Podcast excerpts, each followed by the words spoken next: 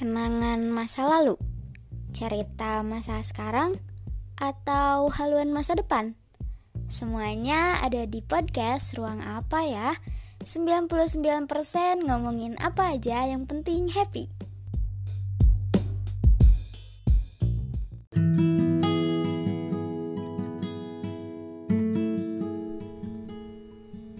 Pernah gak sih ngerasa males ketemu banyak orang?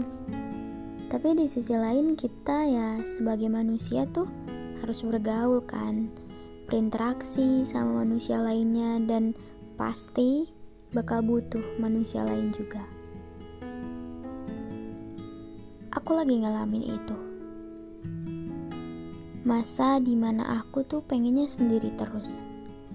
Meski dengan sadar aku tuh tahu kalau dengan ketemu banyak orang setidaknya aku bakal dapat sesuatu yang baru yang bisa aku jadiin sebagai pelajaran dalam hidup.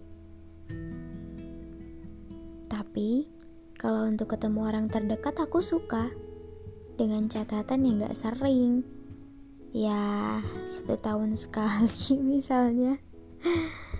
Gimana ya jelasinnya?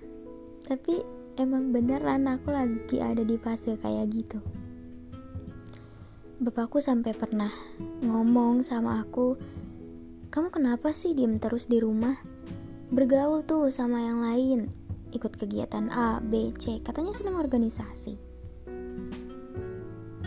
Aku gak kasih dia respon karena mau dijelasin sepanjang lebar apa pun, dia gak akan ngerti.